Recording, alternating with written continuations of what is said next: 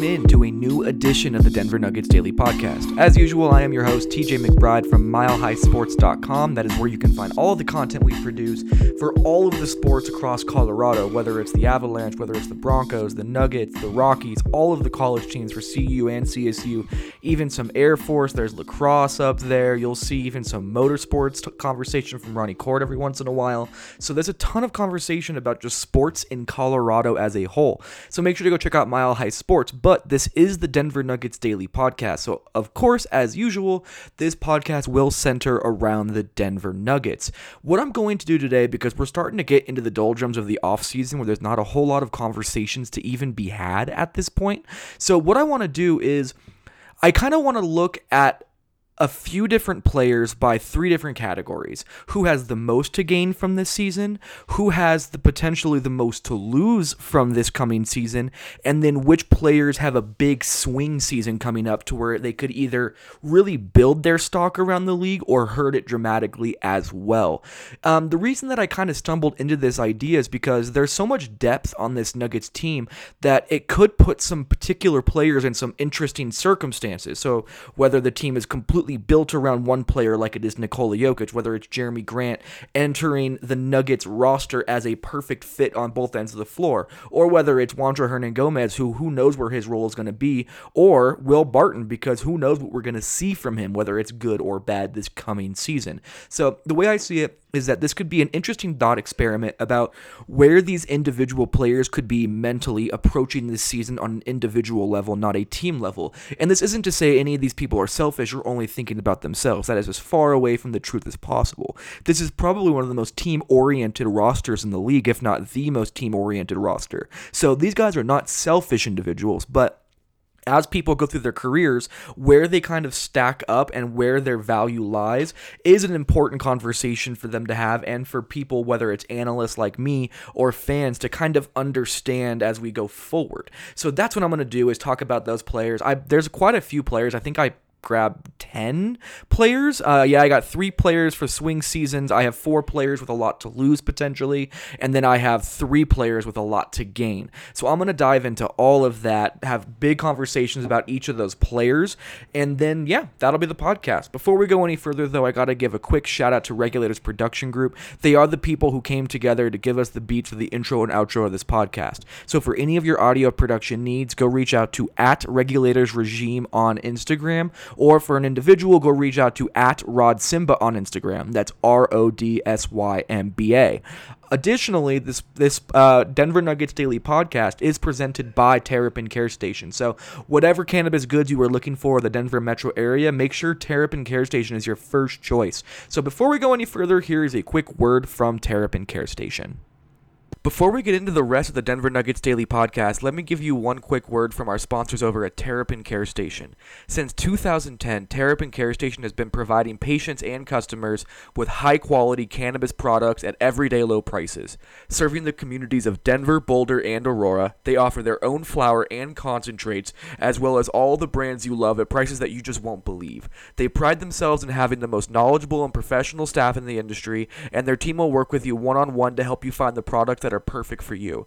Their dispensaries are unassuming, safe, and discreet with ample parking at every location for a seamless retail experience. For up to date menus and promotions, head over to www.terrapincarestation.com or just come visit one of their five convenient Colorado locations today. Again, that is terrapincarestation.com, T E R R A P I N carestation.com.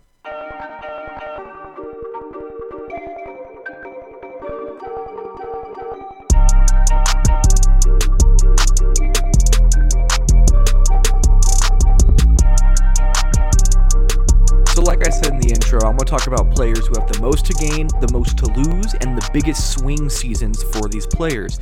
And I can't think of a better way to start this than just by which players have the most to gain because it's just so much more fun to talk about right now. Because right now in the offseason, everything's full of hope, everything's full of excitement. Everybody could win a title, and that's not true. There's like nine teams who have like a 5% chance of winning a title this year, but everybody's excited because right now it's just hope and excitement. So let's just stick with that and go with Nikola Jokic. Is the first player who has the most to gain going into this 2019-20 NBA season.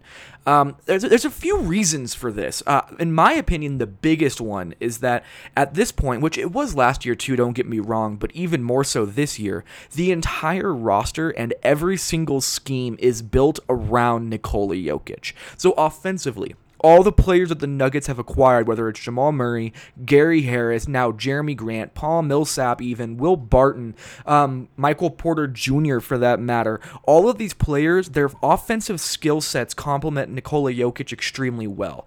And you think about Jamal Murray, there's so few point guards who can play on and or off the ball in the way that he can, who have the shooting ability that he does, and the ability to play in the two-man game in the dribble handoff with him. I mean, he is a lethal outside shooter. He is a ferocious guy getting downhill as a driver, and he does have some ability to make plays for others. We'll talk about that a little bit more later, but in addition to that, Gary Harris, he was the perfect telepathic connection for Nikola Jokic for the first couple years of his career. You have Will Barton, who is just he just can do everything offensively, whether it's shoot, whether it's pass, whether it's drive and get his own shot, whether it's finish at the rim, whether it's uh, create plays for others. The gravity that they have created around Nikola Jokic, it in theory should get the most out of Nikola Jokic. I mean, Jerami Grant as an addition, Jerami Grant is absolutely perfect in terms of his in terms of his ability to hit corner threes, attack closeouts, play off ball in that dunker spot, catch lobs, cut to the rim, just play off ball. There are so many reasons to be excited about the complement of players that are around Nikola Jokic right now. And then when you start thinking about the fact that he has the most continuity in the league right now as well, um, I started. I was I was curious because Nikola Jokic obviously is known for his passing, and that really is the engine for how the Nuggets offense operates is his playmaking ability. So I went back and I looked at all of the players that Nikola Jokic th- uh, you know threw at least one assist to last season, and there were ten players of those 10 players, nine of them are returning, and the only player who is not returning that Nikola Jokic threw an assist to last year is Trey Lyles, who was 10th in assists from Nikola Jokic at the very bottom of the list with just 13. So Nikola Jokic has all of his complement of offensive weapons around him this year. Every single one that he had last year, but now he will also have Jerami Grant and he will also have potentially Michael Porter Jr. filling into the Trey Lyles role, if not a bigger role. So the, the, the, stage is set. Nikola Jokic is coming in ready to go because of the continuity, with the roster built around him, with the scheme built entirely with him in mind offensively. So, with that being said, I would not be surprised if Nikola Jokic has the greatest passing season for a big man of all time next year. If you plug in just the most assists for a big man into the basketball reference database, which is the way they uh, put it is a center slash forward, a forward slash center, and a pure center. So when you put that into there, Wilt Chamberlain, as you would expect, owns the record for most assists in a single season with 630. If Nikola Jokic averages nine assists a game for just 70 games, that's if he misses 12 games next year, he will literally hit 630 assists on the dot. So if he, from what I am seeing, I would not be surprised at all if Nikola Jokic gets up into that nine assists per game category and has the greatest passing season for a big man of all time this season. And that's why I think Nikola Jokic has the most to gain. There is just so many perfect fits around him. And we haven't even talked about the fact that defensively, he has more defenders around him that know him even better now than he did last year. The Nuggets, when they started the season last year, they weren't sure about what the defense was going to look like around Nikola Jokic. They were still trying to find new ways to get the most out of him as a, as a defender. They stopped dropping the pick and roll and started hedging and playing way more up the floor because Nikola Jokic himself said that he would much rather be at the point of attack as opposed to trying to contain guards who have a full speed or full head of steam going at him as he's dropping back towards the rim. So now, with all of those schemes being fit around Nikola Jokic and an entire year of getting them under their belt, now Nikola Jokic also has the benefit of having Jerami Grant on this team, potentially the benefit of healthy seasons from Paul Millsap and Gary Harris, and to top all this off, Nikola Jokic had a phenomenal season or a postseason as a defender. He was one of the Nuggets' best defenders in the postseason. There is nothing to say that Nikola Jokic was a liability defensively in the postseason at all. So for me, with where the Nuggets roster now currently stands, Nikola Jokic has the most to gain because of all of those reasons. The roster being built around him, all of his weapons coming back ready to go, that continuity that that very few teams have in the additions of Michael Porter Jr. and Jerami Grant. All of those things combined, I, I'm really I'm trying to temper my expectations, but as of right now, as of today, which obviously these numbers will change, I am almost willing to project that Nikola Jokic averages 22 points, 13 rebounds, and 9 assists a game next year, which I'm pretty sure has never been done before. I need to go look that up because I probably should have, but that is just that is a historically dominant season and it's not anywhere near out of the question. He averaged 20 points, 12 plus rebounds and you know 7.1 assists last year only playing 31 minutes a game with a third of, or, you know, with three starters out for a month and with the third most injured team in the entire league. So, what happens if they are healthy? What happens if these weapons are back to where they should be? What happens when you add Jerami Grant and Michael Porter Jr.? That's when you're like, okay, Nikola Jokic really does have the table set for him to be one of the all time most dominant seasons from a big man ever if not just most dominant seasons from a player ever. Um, moving on from Nikola Jokic, because I just put down a six minute soliloquy on him, let's talk about Jerami Grant, because. Jerami Grant is second on my list for most to gain. Of course, last year, Jerami Grant had a career year. No one would dispute that. He was phenomenal last year.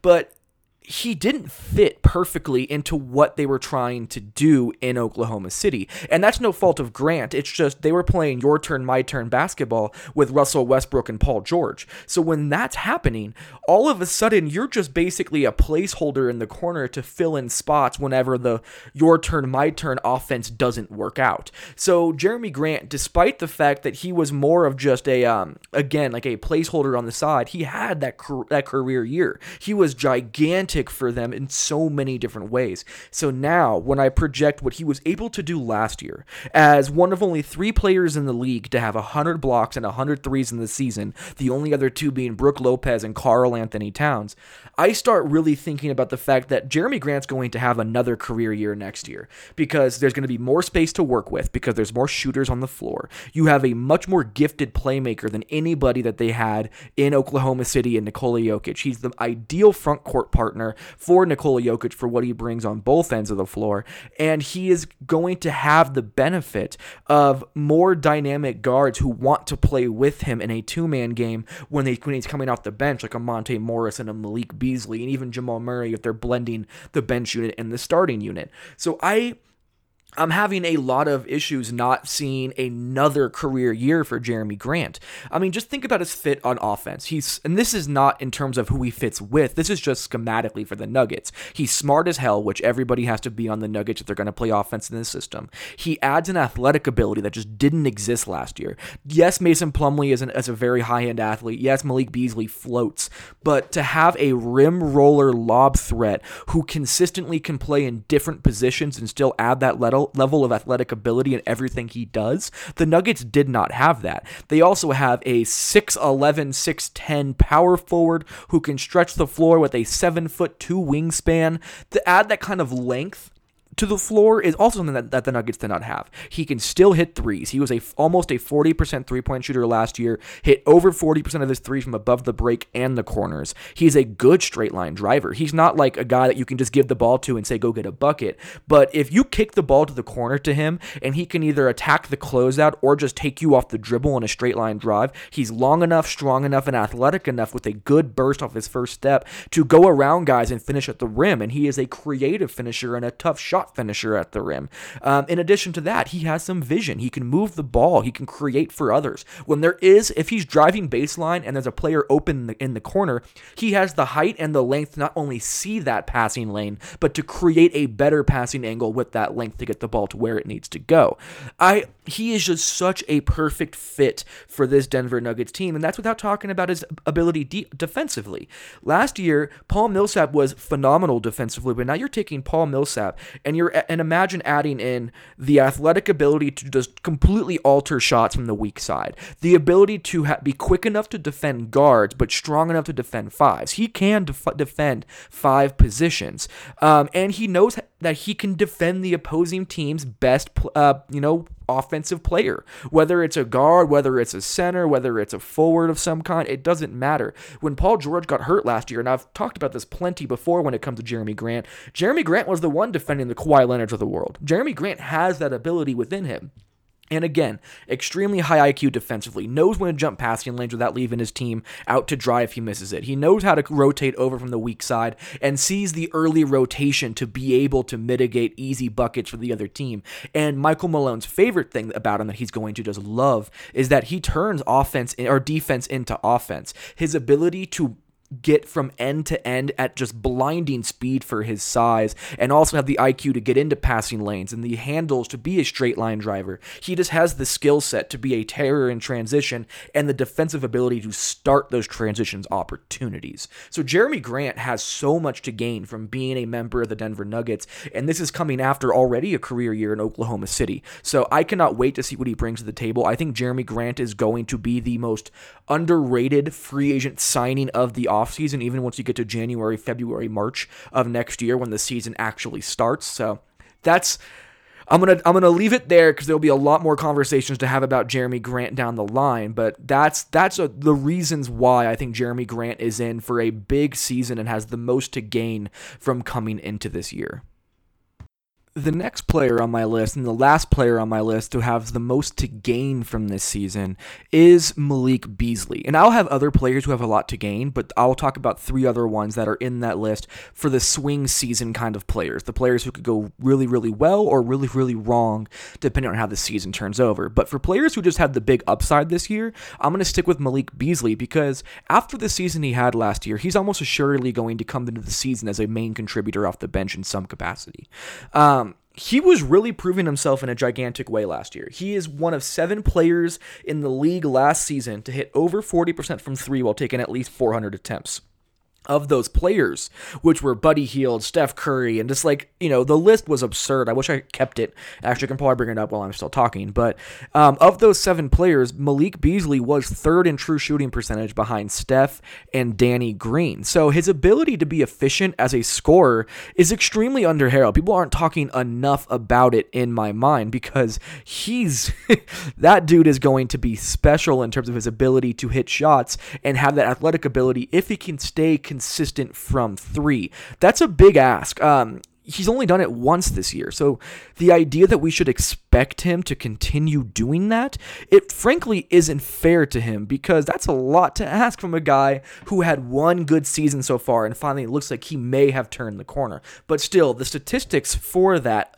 ability to turn that corner and if he did or did not, they back it up. Again, 40% from 3, over 40% from 3 and almost 400 attempts off the bench. That's big time for him. Then when you take it a step further, for why he has so much to gain and why he'll have a big opportunity to be a big contributor this season is because and he started 18 games last year with the Nuggets being so banged up and he was great. 15.9 points per game, 2.6 rebounds per game, 1.6 assists per game with only one turnover per game. Shot 55.1% from the field, 50% from 3 on like 108 attempts or something, 93.8% from the free throw line which equates out to a 70 true shooting percentage. And again, that's not a small amount of minutes. I mean, he that's 18 starts that he had. So the idea that this was just a small sample size or anything like that. It's disingenuous. He did absolutely put these numbers together in a big way. I mean, he played 570 total minutes as a starter this season. He's playing 30 minutes a game in those in those starts. So because of that, there is real reason to believe that he will be able to translate his game to a bigger role. So now, if he has another strong year or takes another leap forward, he is going to gain a ton of notoriety, but that will also lead to Denver having a ton of tough questions to answer suddenly because they have Gary Harris, who I'll talk about in a second, who has been somewhat injury prone on the team. Will Barton, who has not been able to solidify his starting spot yet, again because of injuries last year. And Malik Beasley has said multiple times that he has a goal to be a starter in this league and an all star in this league at some point. So, with with some uncertainty at the two and the three positions that Malik Beasley can play, he's going to start to want more of a role, which potentially could mean that he is going to start asking for starting opportunities. To get to that point, he'll need to improve in a big way defensively and prove his consistency, but he has a lot to gain because if he has another big year like he had last year, and he is as efficient and as productive as he was, the Nuggets are going to have to make a decision on that because he is going to put himself into that conversation. And if the Nuggets don't want to start him, he is going to be a restricted free agent going into uh, next offseason. So Let's say he has another big year this year. He takes a step forward defensively. He still hits 40% of his threes, and he does so in a slightly larger role where he plays a little bit more minutes. Then you're going to have the issue of other teams throwing big offer sheets at him because his skill set is so rare. And then the Nuggets are going to have to choose if they want to match those offer sheets to keep him or if they want to potentially let him walk. And if they do keep him, they're going to have to make decisions elsewhere on the roster to make enough room for a guy that they're going to have to pay quite a bit of money to. So there's a lot of questions that come with Malik Beasley taking a big step forward this year, especially just with all the ability that he has to gain this coming season because of the role that he should and and seems like he will get to start next season. It's going to be a very interesting situation to watch. Um, it might suck, but if there is a star available for trade that Tim Connolly and his staff feel comfortable trading for, I would not be surprised if Malik Beasley is one of the young players that the other team asks for. Just because he does have a 40 plus inch vertical. He is just freakishly athletic in terms of horizontal movement, vertical movement, and just straight line speed. His jump shot is looking fantastic, and he even started showing some ability to create for guys a little bit in the pick and roll and also get downhill and finish at the rim. So, it's going to be interesting, man. I don't know what's going to happen with Malik Beasley, but his name will be in the in a lot of conversations from here going forward. That is all of the players that I have for the most to gain from this season. So I think now it is time to move into the players who have the most to lose coming into this next season when it comes to players that have the most to lose going forward, I have four names and one is going to surprise people.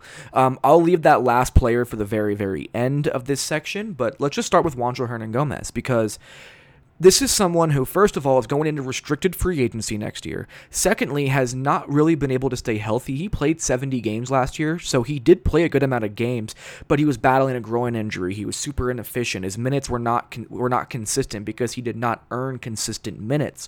So Juancho has not been able to prove himself yet. And he has had opportunities to do so. He's gotten starts, and the Nuggets have been banged up, and he just hasn't panned out in the way that he has needed to in order to show his worth on the floor. So he needs to stay healthy. He needs to consistently hit his shots because there was a point where he didn't hit a three pointer for like a month last season. And he needs to show that he can defend a little bit on the perimeter, but if he doesn't show those things, I don't know how the Nuggets can offer him money to stay because they may need this the roster spot. And depending on what other teams throw at him, because he is a 6'8, 6'9 sweet shooting forward, that's a very helpful player to have teams could offer him more than the Nuggets are willing to pay, so suddenly the Nuggets will be without Juancho Hernangomez again. So it's Juancho is in a very weird spot because he has so many players ahead of him. You have Michael Porter Jr. trying to make his imprint on the team this year, Will Barton, Torrey Craig, Malik Beasley, who I just got done talking about, uh, Jerami Grant, who could potentially play some spot minutes at the three this year. There are so many players who are ahead of him in the depth chart as it seems currently that I just don't know what role he'll play. I don't know what minutes he's going to get. I don't know how he'll, how he'll be able to prove himself that he can be consistent on the floor because his minutes are going to be inconsistent. So I, I just don't know what happens to him. And if he doesn't have a good season, or if he gets hurt again, or if he has a big lull as a three point shooter once again, there are going to be serious questions about his ability to be an NBA player. And he is an NBA player. The talent is absolutely there, the work ethic is there, his ability to communicate is there. I don't think that he isn't an NBA player by any stretch, but he's going to have to prove it. I, I do think that there will be plenty of teams who would give him a flyer as a restricted free agent or as a guy who gets a quality qualifying offer pulled by, by Denver and allows him to be an unrestricted free agent, there will be a team who will want to take a flyer on him. But it, there, there's a lot less certainty about what he can bring to an NBA team right now than there has ever been about him. So he needs to prove it. He needs to show it this year. Um, that's enough about Juancho. I want to move on to Paul Millsap because Paul Millsap is a very interesting one because it's hard for me to see a, a, a reason that Paul Millsap is going to be able to gain a ton individually from this season just because his role is going to get smaller. So, for one, Paul Millsap's not getting any younger. Two, his role is going to get minimized because of the emergence of Jerami Grant, who the Nuggets do seemingly feel like is the power forward of the future.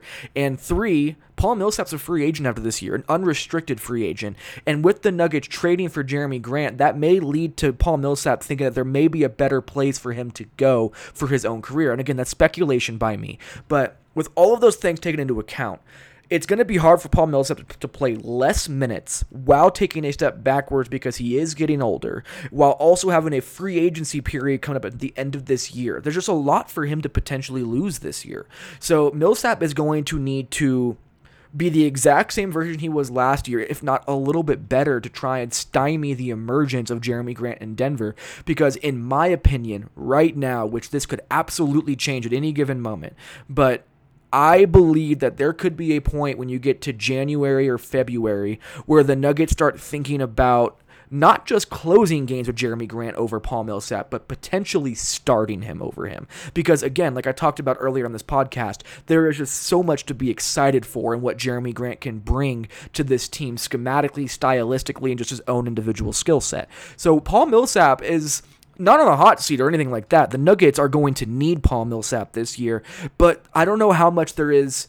I think that there's just more to lose for him if things go wrong than there is to gain for him if things go right. So it's going to be a very interesting season for Paul Millsap. Again, very instrumental in what the Nuggets are going to be doing this year. There is no ifs, ands, or buts about that. And Paul Millsap has already, in my opinion, justified the, the $90 million he's going to get from Denver over three years. So this is not a shot at Paul Millsap. This is more as a thought experiment as to looking at what his situation could be by the time this season ends. Because if he does take a step back because he's growing older, if his role does get minimized and he gets to free agency, it's going to be very interesting to see if the Nuggets bring him back at a lower dollar amount and kind of have him play off the bench in a more Taj Gibson esque role, but a little bit more, you know, a little bit bigger of a contributor than that, but in that archetype of a player in the overall system, or if he looks for somewhere else to go to get more minutes to play. So, it's going to be very interesting. Paul Millsap is going to be a very interesting case study for the rest of the season. Let's move on one more time because I don't want to hammer these who has the most to lose because it's so hard just to project forward as to what could happen. This is more of as a thought experiment to kind of keep in your head. So I don't want to just hammer these guys as if they have tons to lose and it's on their shoulders to fix everything. That's not what I'm trying to do here. I just want to kind of paint the picture as to which players need to get going forward and or else they could be losing some stock in the grand scheme of the NBA world. And the next player on that list is Mason Plumlee. And the big reason why is that his, his minutes are going to fall off a cliff. Um, last year, Mason Plumlee played a good chunk of minutes alongside Nikola Jokic when they needed him to, whether it was starting when Paul Millsap went down, whether it was blending bench and uh, starting units, whatever it was. Mason Plumlee got minutes with Nikola Jokic uh, last year. This year, I doubt if he gets one. Just because when you have Jerami Grant and Paul Millsap on this roster, there is not any reason to play Nikola Jokic a single second without one of the two on the on the floor. So so why would you have Mason Plumlee with him? So He's only going to be playing backup center minutes, specifically purely backup center minutes. And if Nikola Jokic is playing 32 minutes a game, that leaves 16 minutes for him. Let's then take that a step further. Jerami Grant can play small ball five. Paul Millsap might be at a point in his career to where off the bench as a small ball five is something that he can do very well against, you know, slower footed or, you know, not as veteran players off bench units. So if Jerami Grant and Paul Millsap potentially soak up six minutes of backup center minutes between the two of them being conservative, all of a sudden now you're talking about 10 minutes is all that is left for Mason Plumlee, and Mason Plumlee will be an unrestricted free agent by the end of this season. I don't know how like to, for Mason Plumlee to carve out a bigger role for himself. I just don't see that potential even existing for him.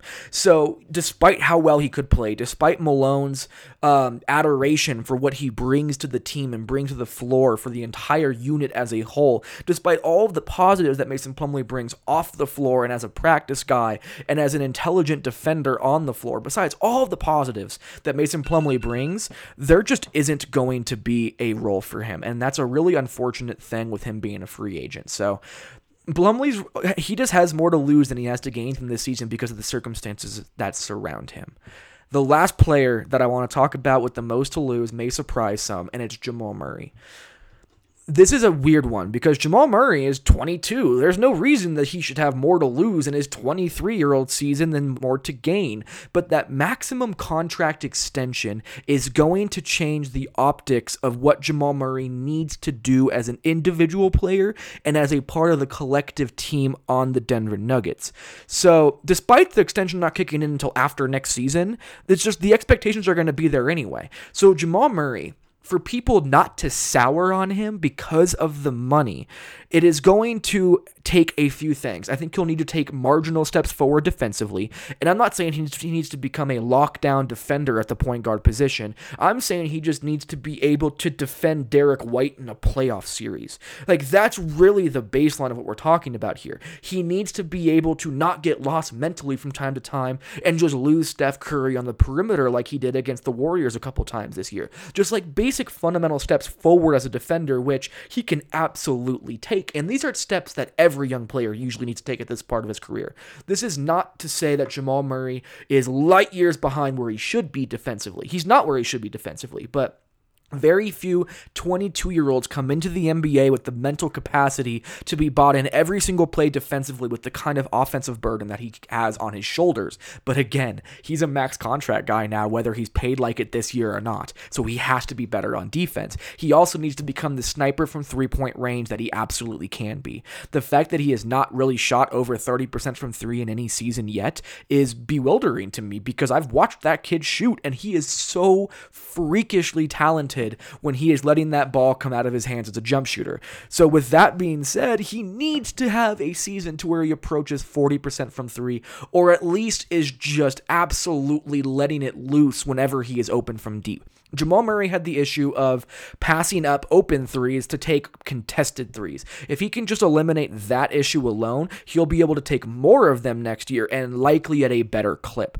Um, also, he needs to stay healthier. I know this sounds weird. I've talked about this on the podcast before, but despite the fact that Jamal Murray has played in all but like eight games in his career, he's been banged up for probably 70 to 80% of them keeping his body just somewhat healthy is going to be a very big boost for his overall efficiency and how much effort he is having to expend on both ends of the floor.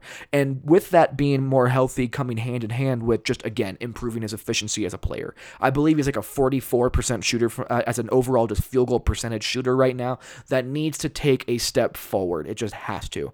And lastly, he needs to continue taking steps forward as a facilitator. He got better last year. I don't think anybody who watched Jamal Murray last year would say he got worse at, in terms of a facilitator. He did get better, but he still has steps forward to take. So if he can just marginally improve in those five areas, better on defense, become a better three point shooter, um, staying healthier, improving his overall efficiency as a scorer, and becoming a slightly better facilitator I think that he could get into a spot to where he starts becoming justified in that maximum contract. If he falls short on any of those, it is much easier to nitpick a player who has signed a $170 million contract extension as opposed to a player who's on a rookie deal. So I do think Jamal Murray this year, because it's not fair to expect him to improve in all of those ways in one season, does have more to lose in his overall stock this year than he than he has to gain. Because the best case scenario is he hits all five of those marks and he starts the conversation that he could potentially eventually justify a maximum deal. And that's not a whole lot to gain from his perspective right now. Next, I am going to get into the whole get into the three players uh, that have a big swing season coming up. Whether it could swing really, really good or really, really bad. So give me one sec. I will definitely get into that after one more quick word from Terrapin Care Station. One last time, I just wanted to talk about Terrapin Care Station because for years now they have been doing absolutely fantastic work for every little portion of the cannabis industry. Whether you're looking for actual flower, marijuana itself, whether you're looking for concentrates, whether you're looking for edibles or you know pain creams and salves, they have everything for you at Terrapin Care Station. I have I had a dog who was having hip issues, so I went and found a CBD tincture that has no um, actual THC in it at all to help with the pain that my dog was dealing with. Like those kinds of things are amazing. So for any of your cannabis needs, make sure you go find one of the many Terrapin Care Stations all around the Denver metro area. They're discreet, they're very easy to get into. There's parking everywhere, and they're very knowledgeable as a staff, and they have great deals. So if you're looking for any any kind of cannabis goods in the Denver metro area, make Terrapin Care Station your first stop.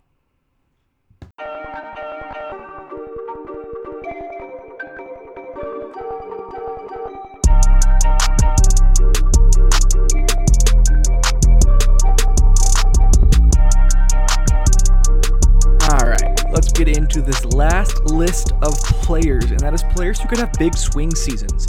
That means, like I said before, there were players who have a lot to gain and a lot to lose coming into the season. These three players have both. They have a ton to gain or a ton to lose. And because of that, it's a very interesting conversation to have about what they're kind of going to end up like and what role they could play going into next year.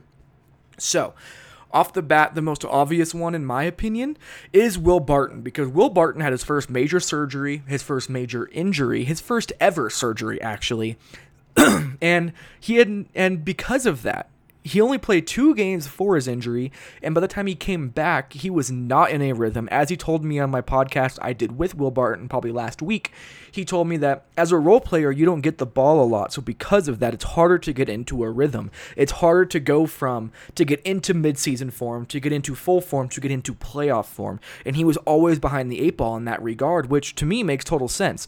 Uh, so for the way that I look at it is that Will Barton's stock is probably as low as it, as it has been since he arrived in Denver, just because of all of the narrative surrounding it, how bad he looked when he did come back. He had very good moments. If you remember in that game three, I believe it was in the playoffs when they went to four overtimes, it was Will Barton that was like carrying a lot of the offensive load and stretches of those overtime periods. So now if Wilton if Will Barton comes back healthy and he is the player that we thought he could be in the first two games of the regular season last year, he could quickly become a most improved player candidate. He told me he's healthy and he's ready to go in the podcast that I did with him.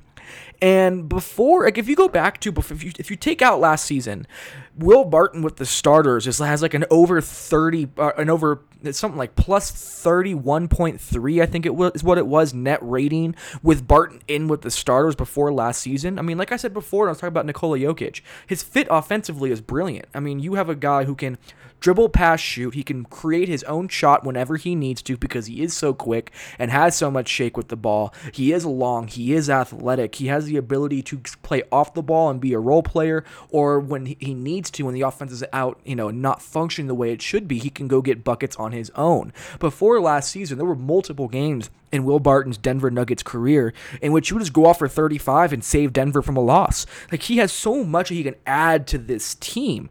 So I do wonder that if Will Barton comes back, he is healthy, he's able to play all year, and he's able to be the player he was before his injury, he could be a most improved player candidate next year and solidify himself as the starting small forward of this team.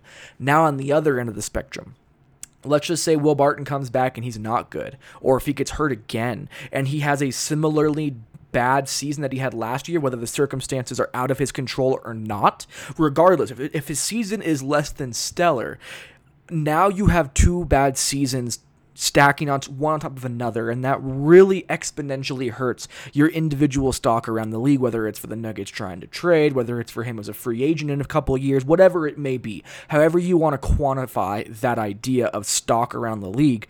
But he he could do he could become a most most improved player candidate or he could lose his starting role and just be a bench guy suddenly. Anything is on the table for Will Barton. So his season is going to be one of the big X factors for the Nuggets because outside of Will Barton, the Nuggets have two players who can get their shot whenever they want. Nikola Jokic, who is much more passive by nature and much more willing to look for other teammates as opposed to his own shot, and then Jamal Murray, who has not been extremely effective as an isolation scorer or a guy who can just put the ball on the deck and go get you a bucket. He can do it in spurts. He had a 21 point fourth quarter in game two against the San Antonio Spurs, but he also had three points in the three quarters before that. So, Will Barton adding that extra level of just individual shot creation is really important. So if the Nuggets can get a good Will Barton, they're going to take a big step forward. If he is, if Will Barton is struggles similarly to last year, it's going to really hurt his case to continue to be the starter, as well as what his value looks like to the rest of the league. The second player I have for big swing seasons is Gary Harris.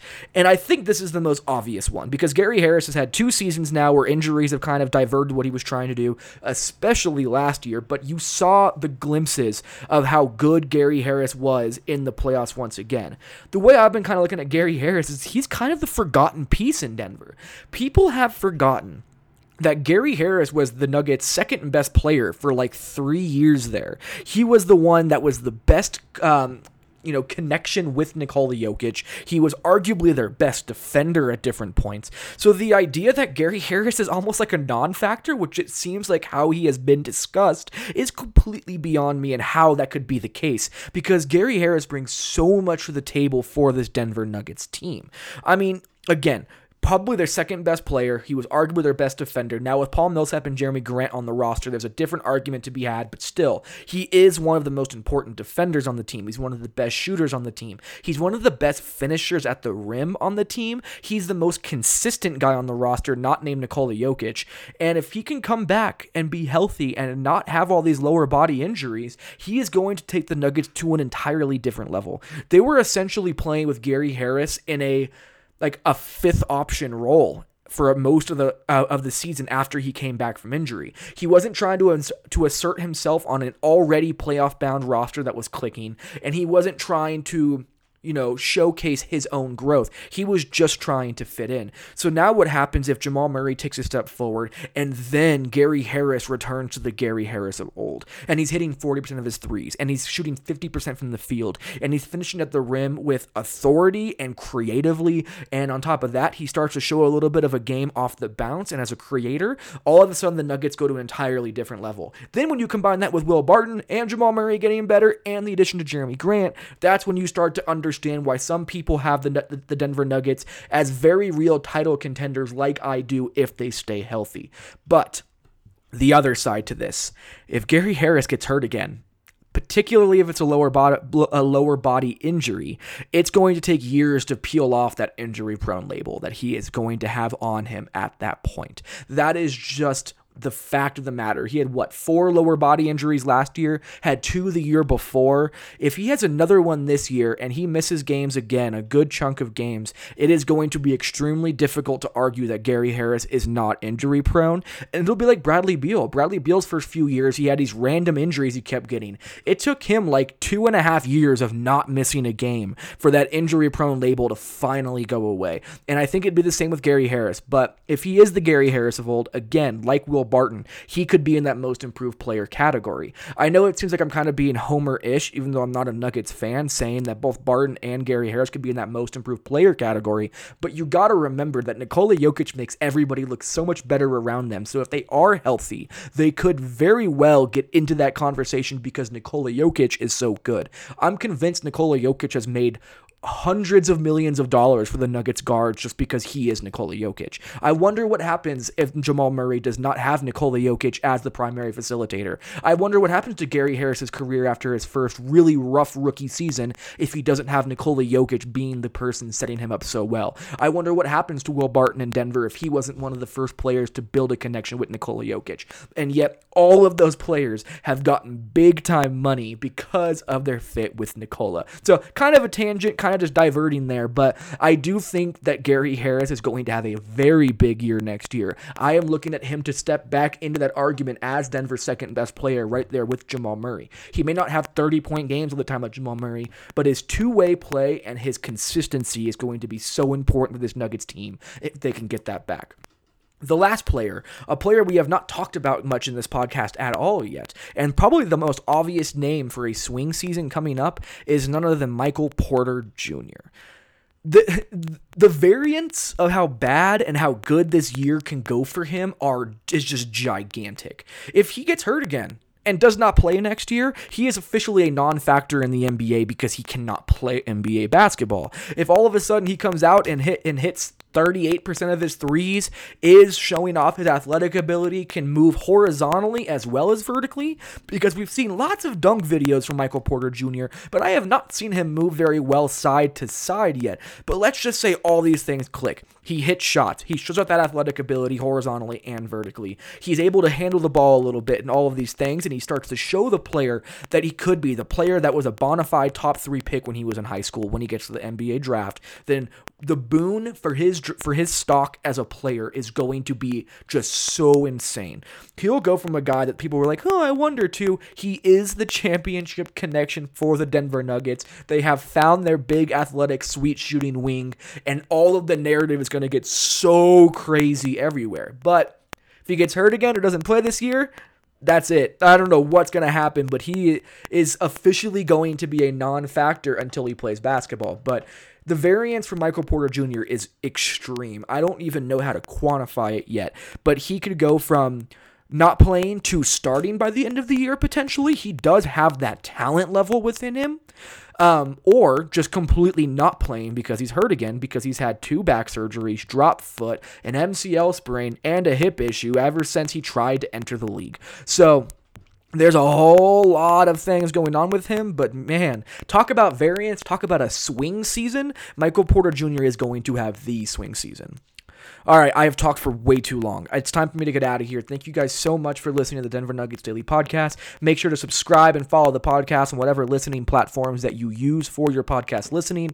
Leave a review. Please rate it five stars. Reach out to me on Twitter at TJ McBride NBA. My email is in my header and in my bio. I'm always here to talk about it. But thank you guys so much for listening and interacting. We will talk to you again shortly.